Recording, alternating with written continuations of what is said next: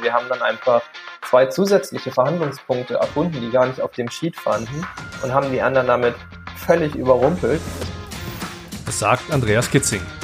Insgesamt spricht der CEO und Gründer von Sponsu erfrischend offen und sorgt somit für einen wertvollen Blick über die Tischkante. Er führte schon Verhandlungen mit Teams aus Harvard, Investoren sowie Sponsoren, Vereinen und Athleten. Was du dir davon für deine Verhandlung abschauen kannst, erfährst du in dieser Episode des PRM Podcast Besser verhandeln.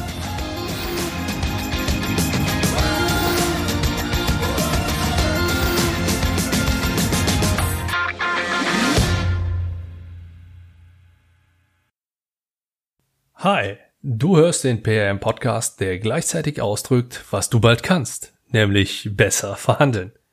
Mein Name ist Andreas Schrader und ich helfe dir und vielen anderen Menschen gerne dabei, bessere Verhandlungsergebnisse zu erzielen. Damit du in Zukunft souveräner verhandelst, bessere Konditionen rausholst oder du demnächst einfach keine Angst mehr vor komplizierten Verhandlungen hast, dafür hörst du wahrscheinlich diesen Podcast. Ich weiß, dass du von den zahlreichen Tipps für deine Verhandlung profitieren wirst, vorausgesetzt ist, du baust mindestens einen dieser Tipps auch in deine Verhandlung ein. Alle meine Tipps habe ich selbst mehrfach in meinen eigenen Verhandlungen angewandt und das gilt auch für meine Interviewpartner, die ebenfalls viele Tipps für dich mitbringen. Aus der Praxis für die Praxis, wie es so schön heißt. Oder wie die Speaker-Legende Hans-Uwe Köhler schon 2017 schrieb, machen es wie wollen, nur krasser. Bau also mindestens einen der hier gehörten Tipps in deine nächste Verhandlung ein und du wirst mit Sicherheit besser verhandeln. Heute wage ich einen weiteren Blick über die Tischkante. Diesmal mit dem Gründer und CEO von Sponsu, Andreas Kitzing. Sponsor ist im Moment Europas größter digitaler Marktplatz für Sportsponsoring. Da findest du nicht nur Fußball, Handball oder Volleyball, sondern auch Exoten wie Airsoft und Bergsteigen. Und da Sponsor nicht nur Vereine mit Sponsoren verbindet, findest du dort auch Athleten. Darunter verstecken sich auch wahre Schätze. Oder kennst du etwa den Handstand-Weltrekordhalter Andreas Blind?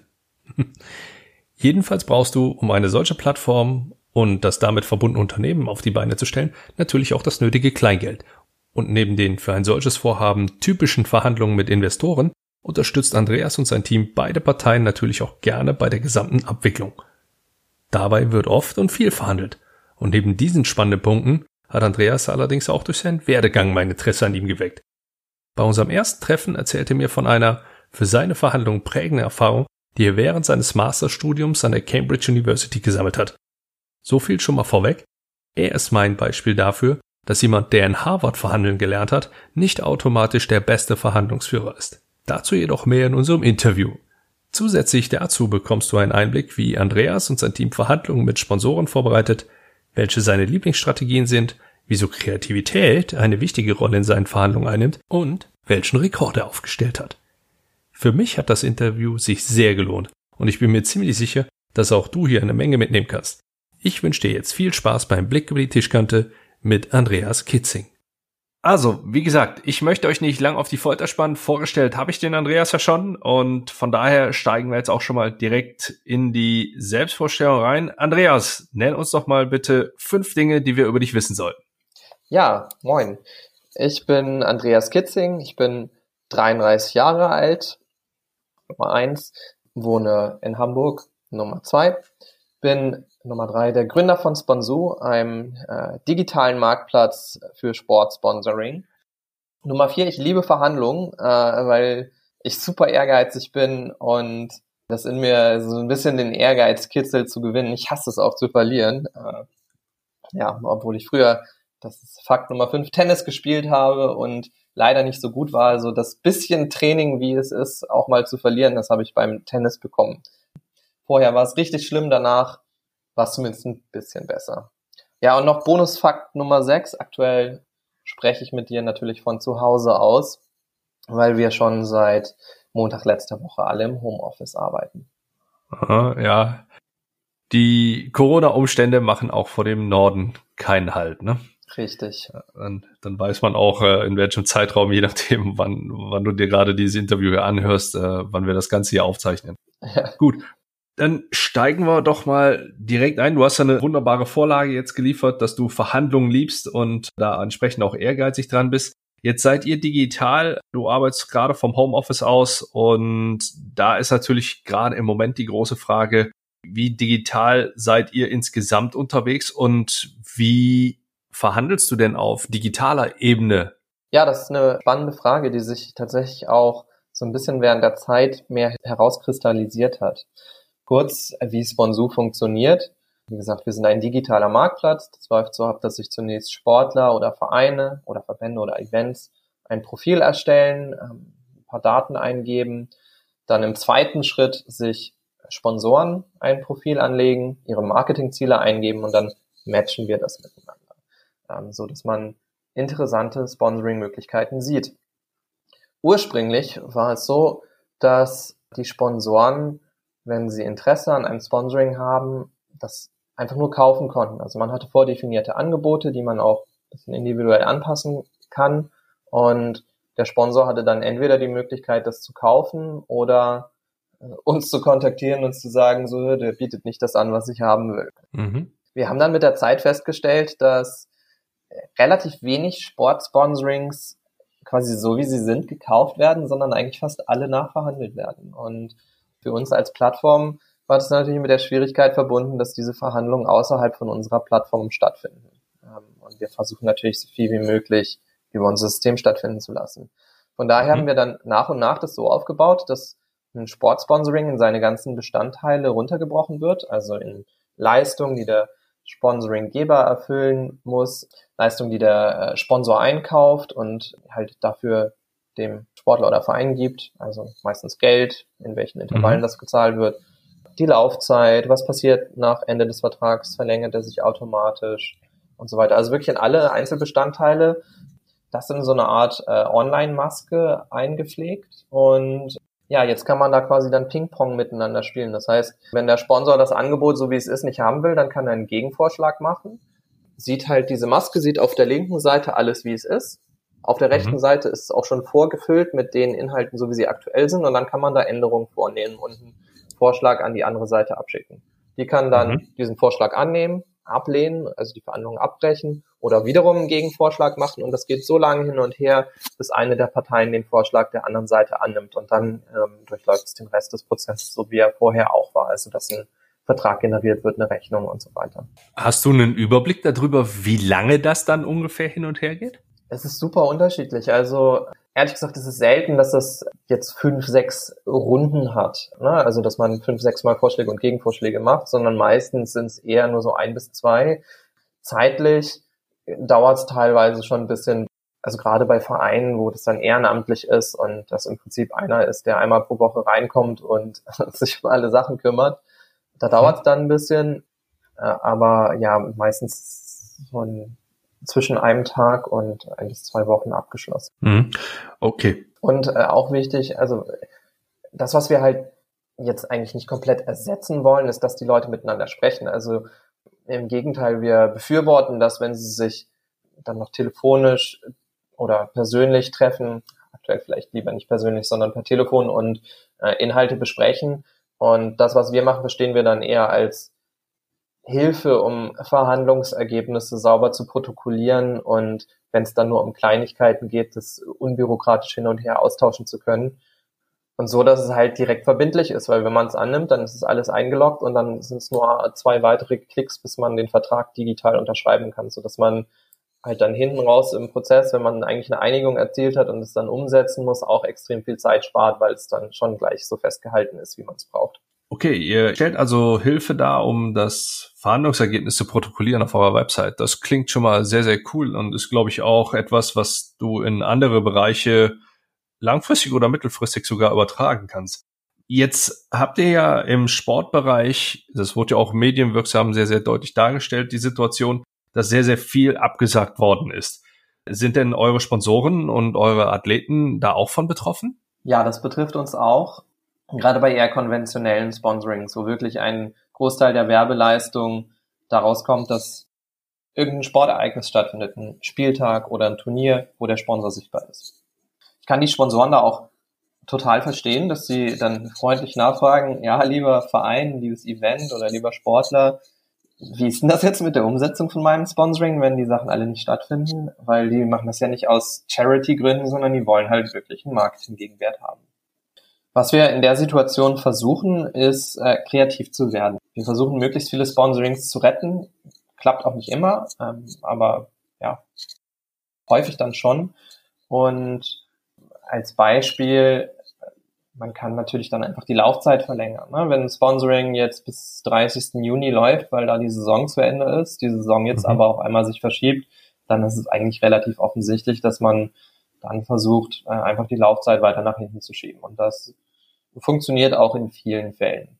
In anderen Fällen versucht man anstatt der nicht stattfindenden Sponsoring-Sachen andere Lösungen zu finden.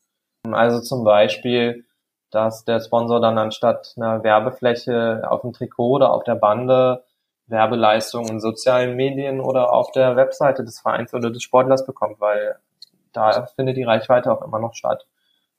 Ja, und bei ein paar Sachen ist es dann halt am Ende trotzdem so, dass äh, beide Seiten dann sich nicht mehr einig werden und die muss man dann tatsächlich stornieren.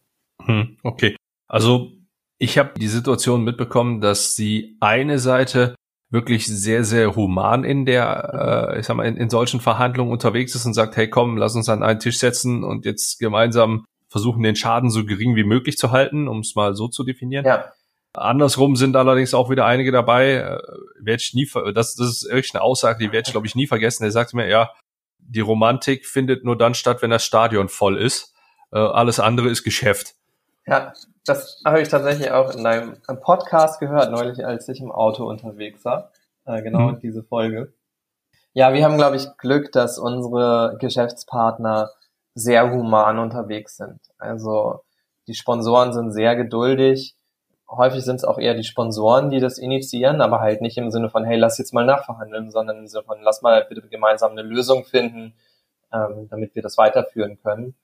Mhm. Und auch von den Sachen, die nicht stattfinden, ähm, teilweise ist es gar nicht der Sponsor, der das dann sagt, sondern ähm, der Verein, der halt sagt so, ey, sorry, wir sind so landunter, also gerade bei dann eher kleineren Deals, mhm. wir haben gar nicht die Möglichkeit, aktuell ähm, andere Sachen umzusetzen, weil wir die Ressourcen nicht haben, um, um das zu machen. Und lass uns gerne in einem Dreivierteljahr nochmal sprechen, aber aktuell fänden wir es nicht gut, uns auf etwas zu committen, wenn wir noch nicht mal wissen, ob der Spielbetrieb in einem Dreivierteljahr weitergeht. Ähm, und wenn wir das gesichert haben, dann ja, gerne, aber aktuell wäre es einfach nicht verantwortlich. Was ich dann auch gut finde, besser als was zu versprechen, was man nicht sicher halten kann. Aber ja, die meisten sind trotzdem sehr human. Ja. Damit wir das vielleicht einschätzen können, kannst du uns noch mal kurz einen Überblick geben, in welchen Kategorien bei euch die Sponsorings sich mhm. bewegen?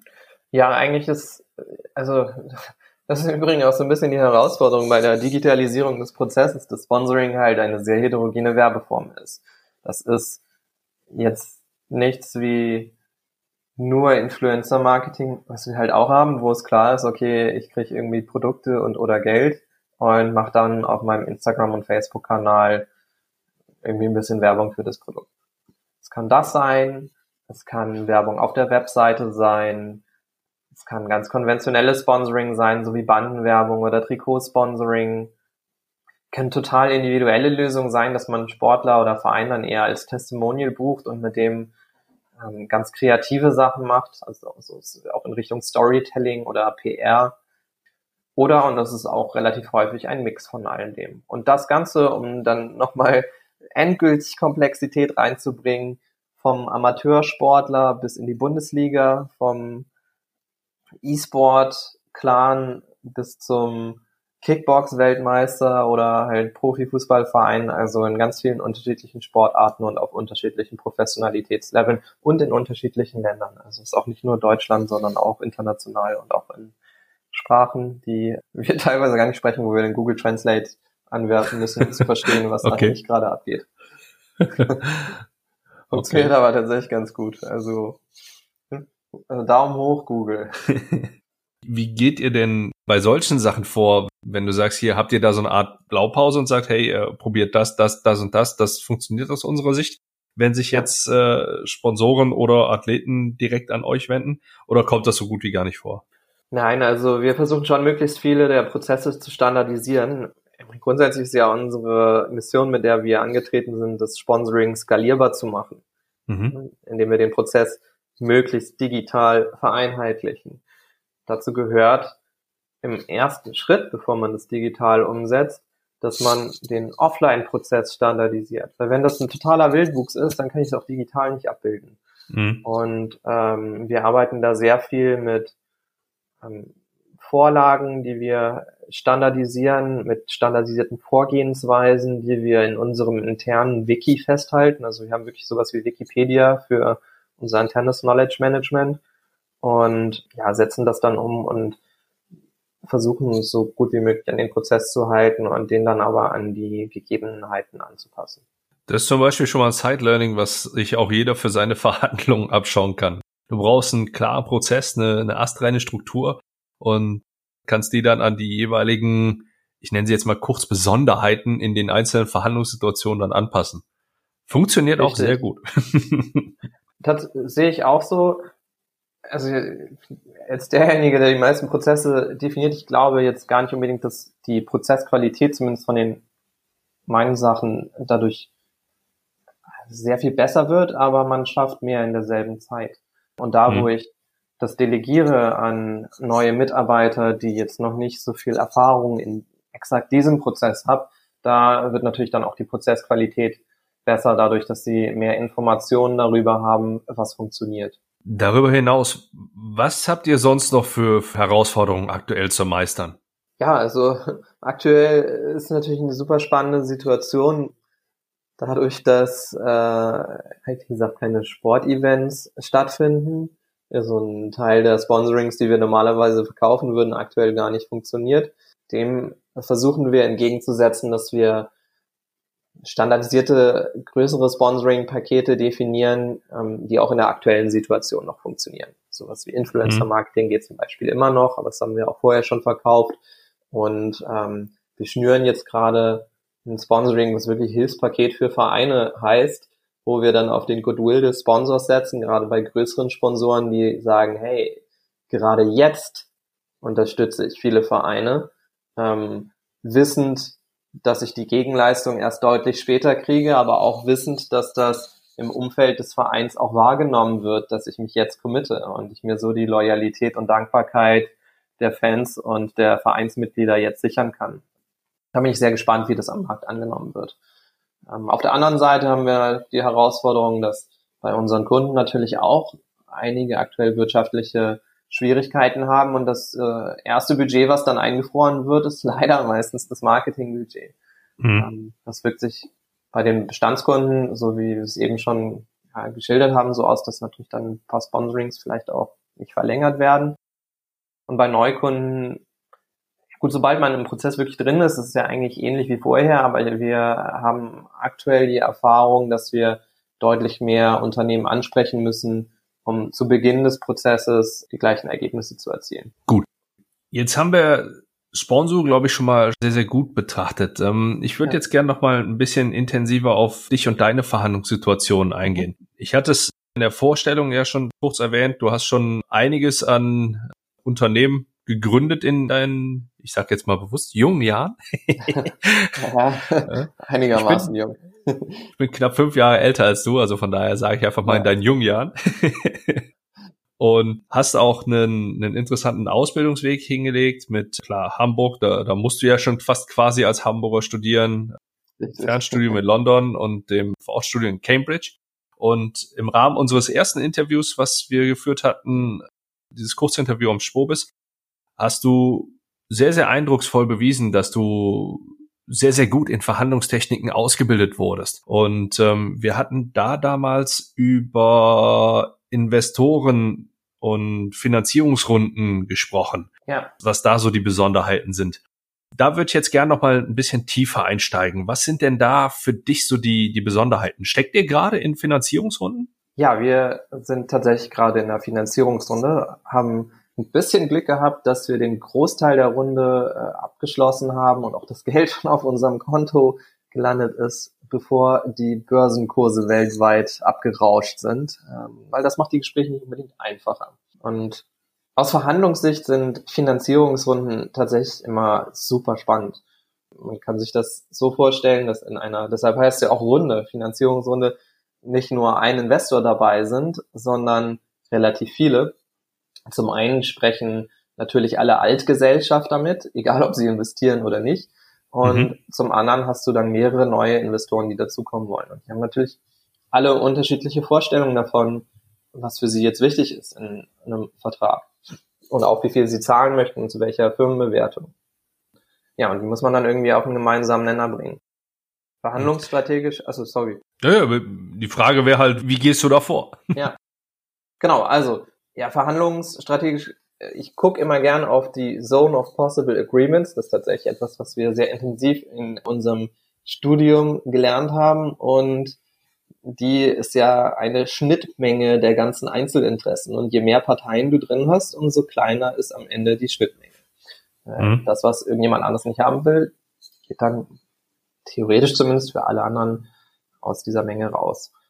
Von daher versuchen wir bei den Punkten, wo wir glauben, dass wir schnell einen gemeinsamen Nenner erzielen können, oder bei den Punkten, die wirklich zentral sind, schnell eine Einigung zu finden. Also ein Beispiel dafür ist zum Beispiel die Firmenbewertung. Da mit allen unterschiedliche Bewertungen auszuhandeln, das funktioniert nicht.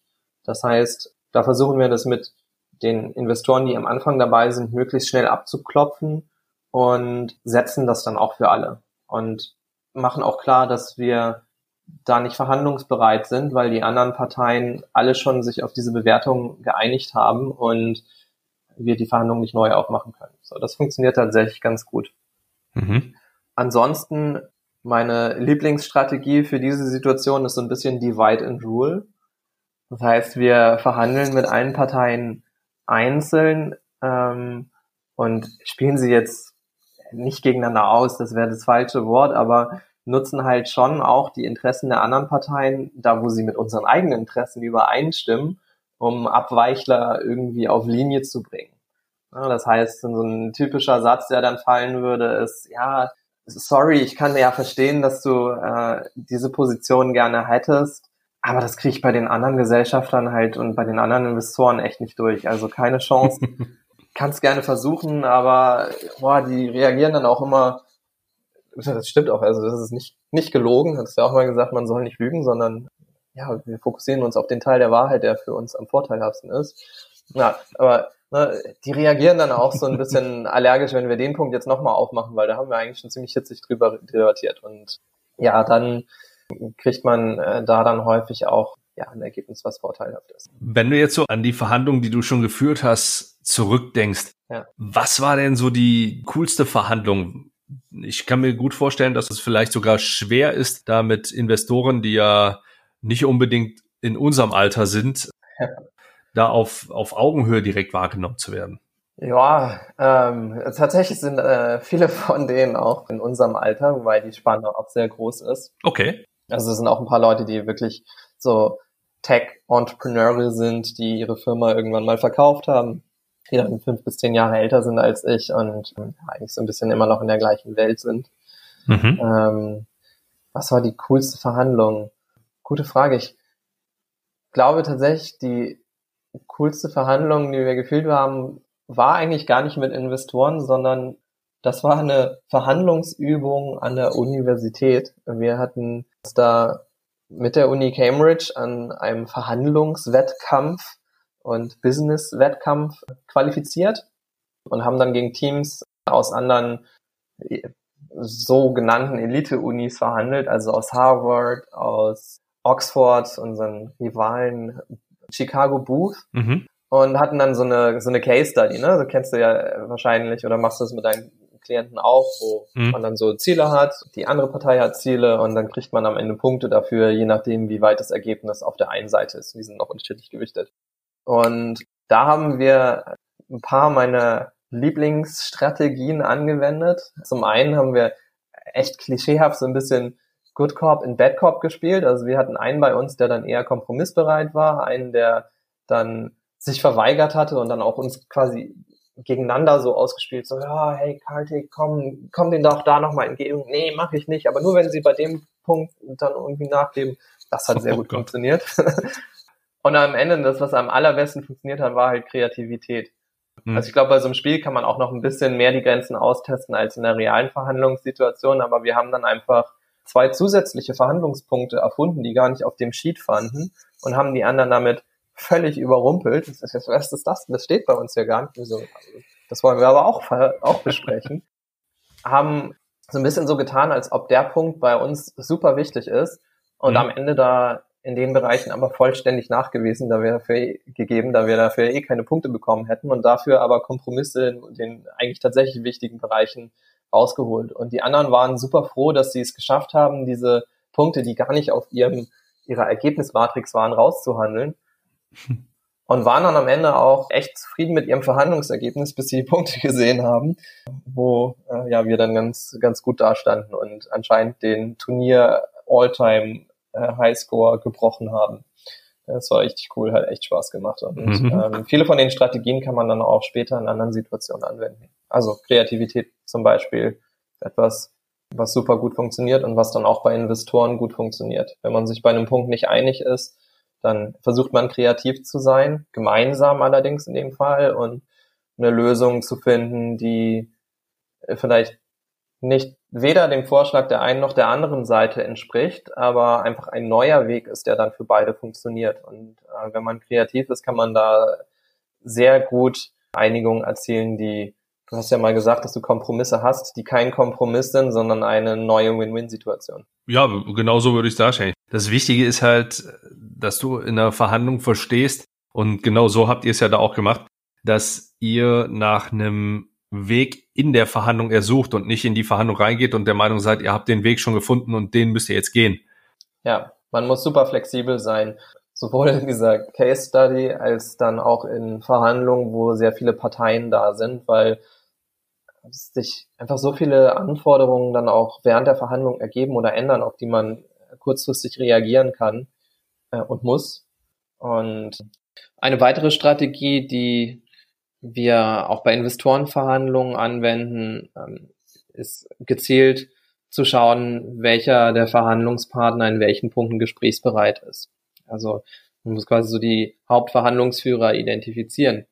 Ähm, und daraus ergibt sich teilweise dann auch so eine Reihenfolge, in, mit wann man mit wem sprechen muss. Konkretes Beispiel. Wir haben bei uns ganz unterschiedliche Investoren und da sind auch ein paar Leute dabei, die einen Sport-Background haben. Das waren für uns die ersten Gesprächspartner ähm, für die aktuelle Finanzierungsrunde, so wir den anderen Investoren dann auch signalisieren konnten, hey, die Sportexperten sind dabei, mit denen haben wir die Strategie für das kommende Jahr auch inhaltlich abgestimmt und die finden die Strategie gut. So. Dann hatten die Finanzinvestoren schon mal die Sicherheit, okay, das, was Bonsuda macht, scheint aus Sicht von Branchenexperten sinnvoll zu sein.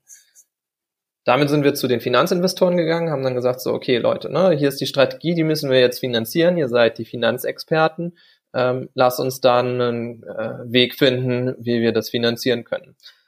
Daraufhin haben wir von den Finanzexperten dann finanzielle Zusagen bekommen, mit denen wir dann wieder zu den anderen gehen konnten und sagen, okay, Leute, wir haben hier eine Strategie, die haben die Sportexperten abgestimmt, beziehungsweise die habt, teilweise habt ihr die abgestimmt. Die Finanzexperten finden das gut und wollen Geld dafür geben und haben Bedingungen ausgehandelt, die aus ihrer Finanz-, Investoren-, Expertensicht gut sind. Jetzt seid ihr gefragt, um euch diesen Sachen anzuschließen. Und so kann man dann halt nach und nach durchgehen und die jeweiligen Experten für irgendeinen Bereich einbeziehen, so dass alle das Gefühl haben, okay, das ist eine Lösung, die sinnvoll ist und wo jeder in dem Bereich, wo er besonders schlau ist, seinen Input reingegeben hat. Und tatsächlich ja, ist es dann ja auch so. Also jeder hat wirklich da seinen Input reingegeben, wo er besonders gut ist. Und damit kriegt man dann auch gut Leute, auch dann ganz neue äh, hinzu, die ähm, die Leute noch gar nicht kennen, aber wo wir auch sagen können, guck mal, mit denen haben wir das abgestimmt, mit denen haben wir das abgestimmt.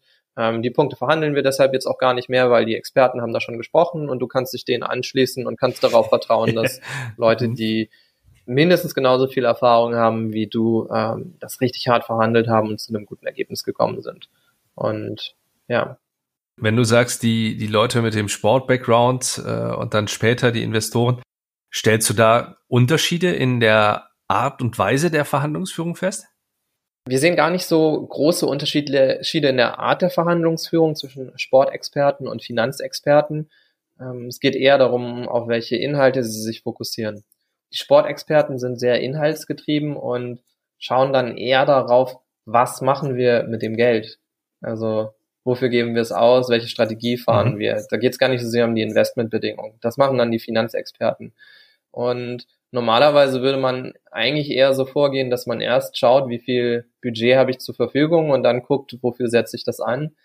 Ein, wir drehen es in dem Fall halt um. Das heißt, wir reden zuerst mit den Sportexperten, äh, auch wissend, dass wir auch nochmal auf die zukommen werden und sie um Geld fragen werden, klammern den Teil ganz bewusst aus, sagen, okay, wir schauen jetzt wirklich erstmal dafür, wofür wollen wir das ganze Geld, was wir noch nicht haben, ausgeben, überlegen uns hm. dann, wofür wir das ausgeben wollen und gehen dann auf die Finanzexperten zu, um zu schauen, dass wir die Summe, die wir uns vorstellen oder die Budget-Range dann irgendwie finanzieren und gehen danach wieder zurück zu den Sportexperten und sagen so, hey, die Finanzexperten haben jetzt auch Geld gegeben, von euch wollen wir jetzt auch gerne noch ein bisschen was haben. Und ähm, ja, das funktioniert dann ganz gut. Und es funktioniert auch gut, um damit dann auf neue Leute zuzugehen und ähm, die halt davon zu überzeugen, sich diesem Konstrukt anzuschließen. Ja, das hatte ich ja eben auch, glaube ich, schon erwähnt.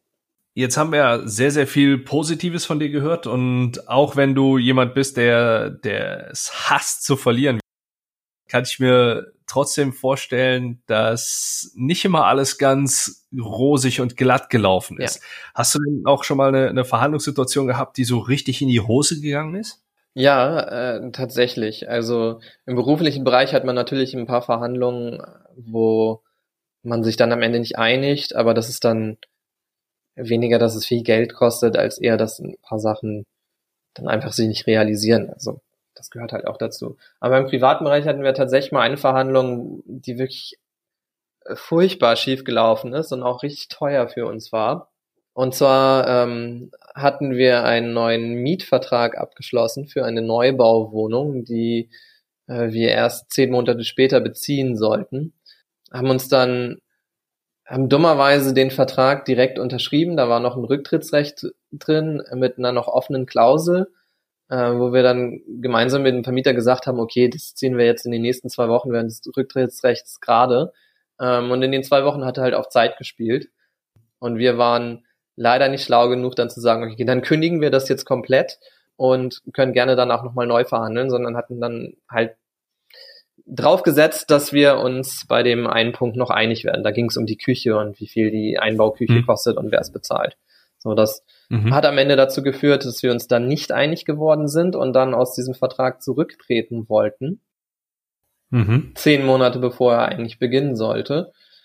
Und er hatte natürlich da dann die denkbar schlechte Verhandlungssituation, dass der Vermieter überhaupt nicht auf ein Entgegenkommen angewiesen war, sondern mhm. dieses Entgegenkommen, okay, ich entlasse euch aus dem ansonsten wasserdichten Vertrag oder ihr kündigt den, basierte auf Goodwill von ihm. Und mhm. ja, der hat es dann geschafft, ständig mit neuen Forderungen anzukommen. Also, ne, wo wir dann gesagt haben, okay, wir machen das jetzt, wenn ihr das macht. So, haben wir erfüllt, ja, einen Anwalt bezahlt, der die rechtliche Situation geprüft hat. Ja, okay, cool, dann können mhm. wir den Vertrag jetzt auflösen. Dann kam, ja, können wir jetzt doch noch nicht auflösen, wir brauchen ähm, noch hier einen weiteren Mustervertrag. Und ihr bezahlt es mit. Das haben wir auch gemacht.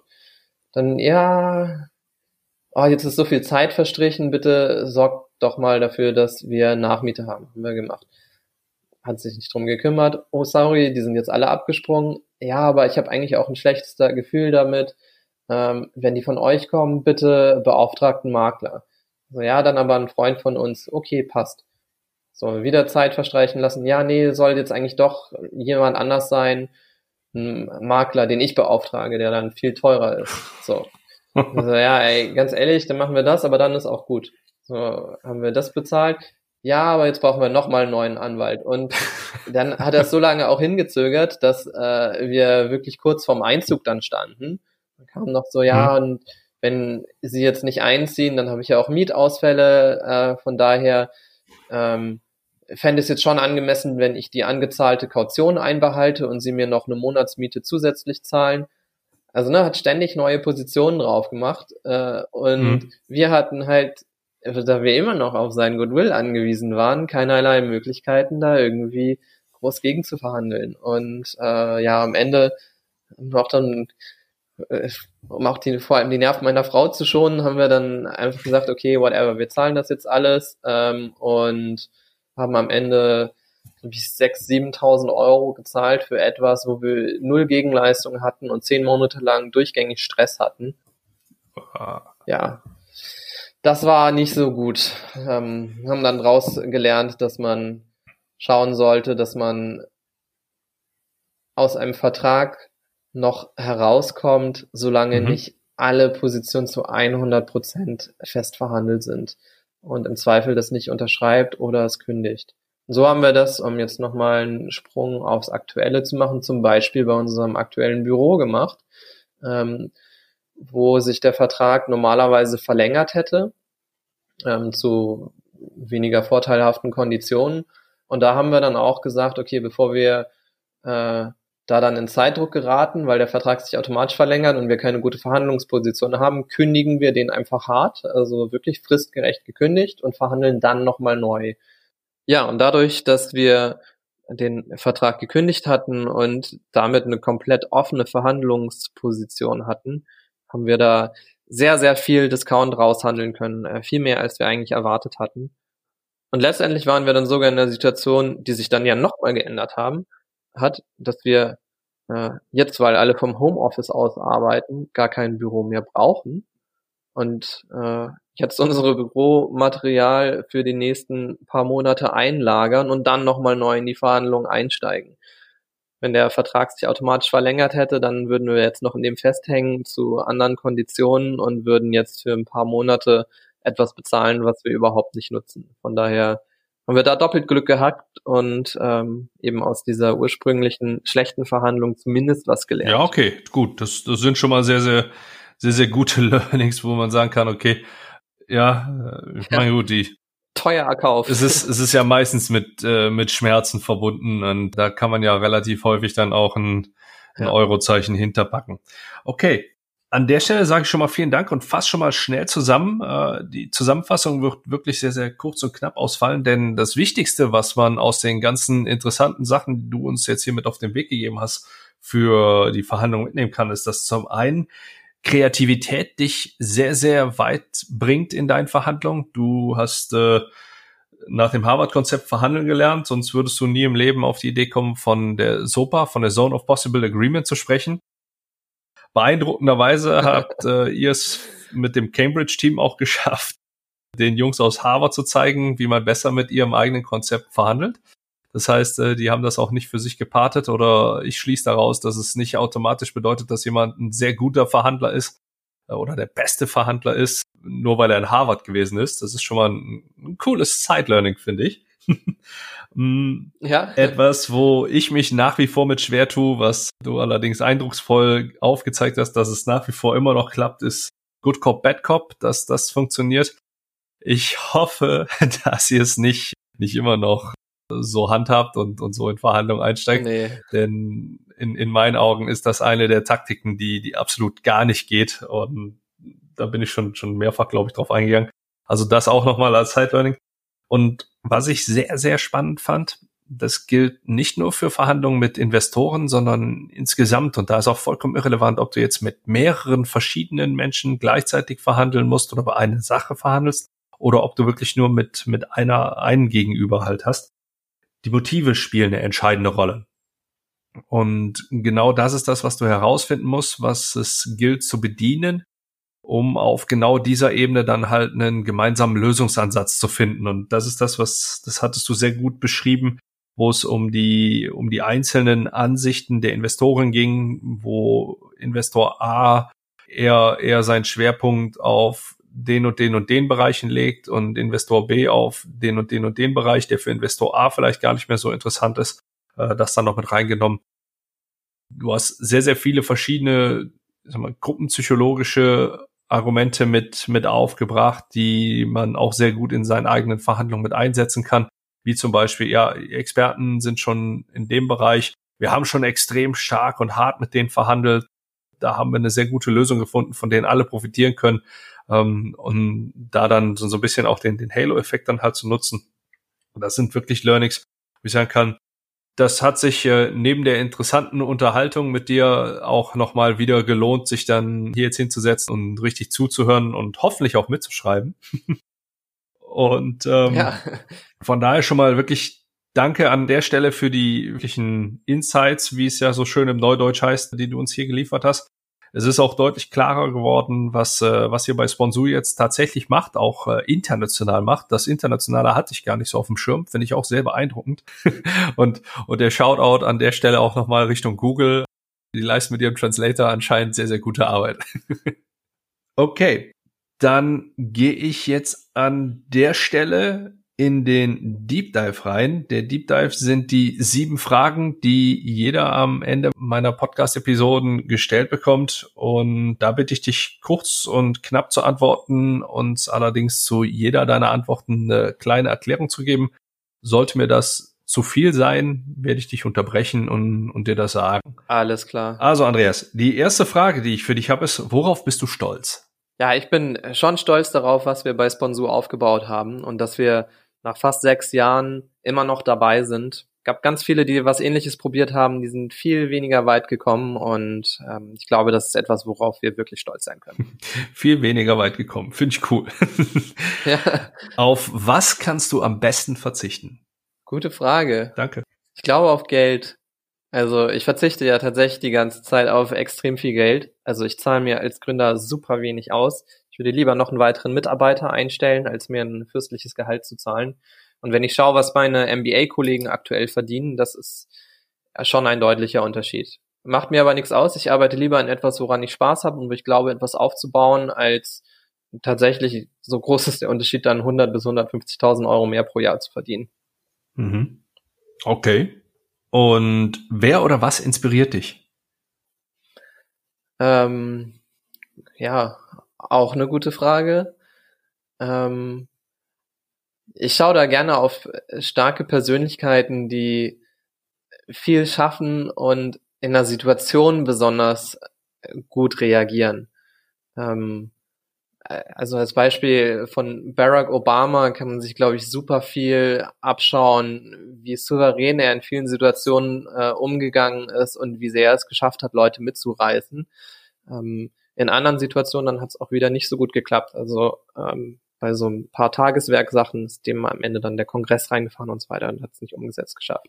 Äh, oder jetzt in der aktuellen Situation, ähm, da ist dann jemand, die eine Wissenschaftlerin ist und eher eine ruhige, besondere Art hat wie Angela Merkel, eine super Krisenmanagerin, auch wenn dieser vielleicht fehlende Elan ähm, der jetzt beruhigend wirkt, in anderen Situationen dann dazu führt, dass äh, man nicht so schnell vorankommt, wie man gerne vorankommen sollte. Mhm. Ähm, das heißt, man muss immer so die Situation anpassen und sich dann Leute suchen, von denen man irgendwie was mitnehmen kann. Mhm. Okay. Wie bildest du dich weiter? Ähm, ich höre Podcasts.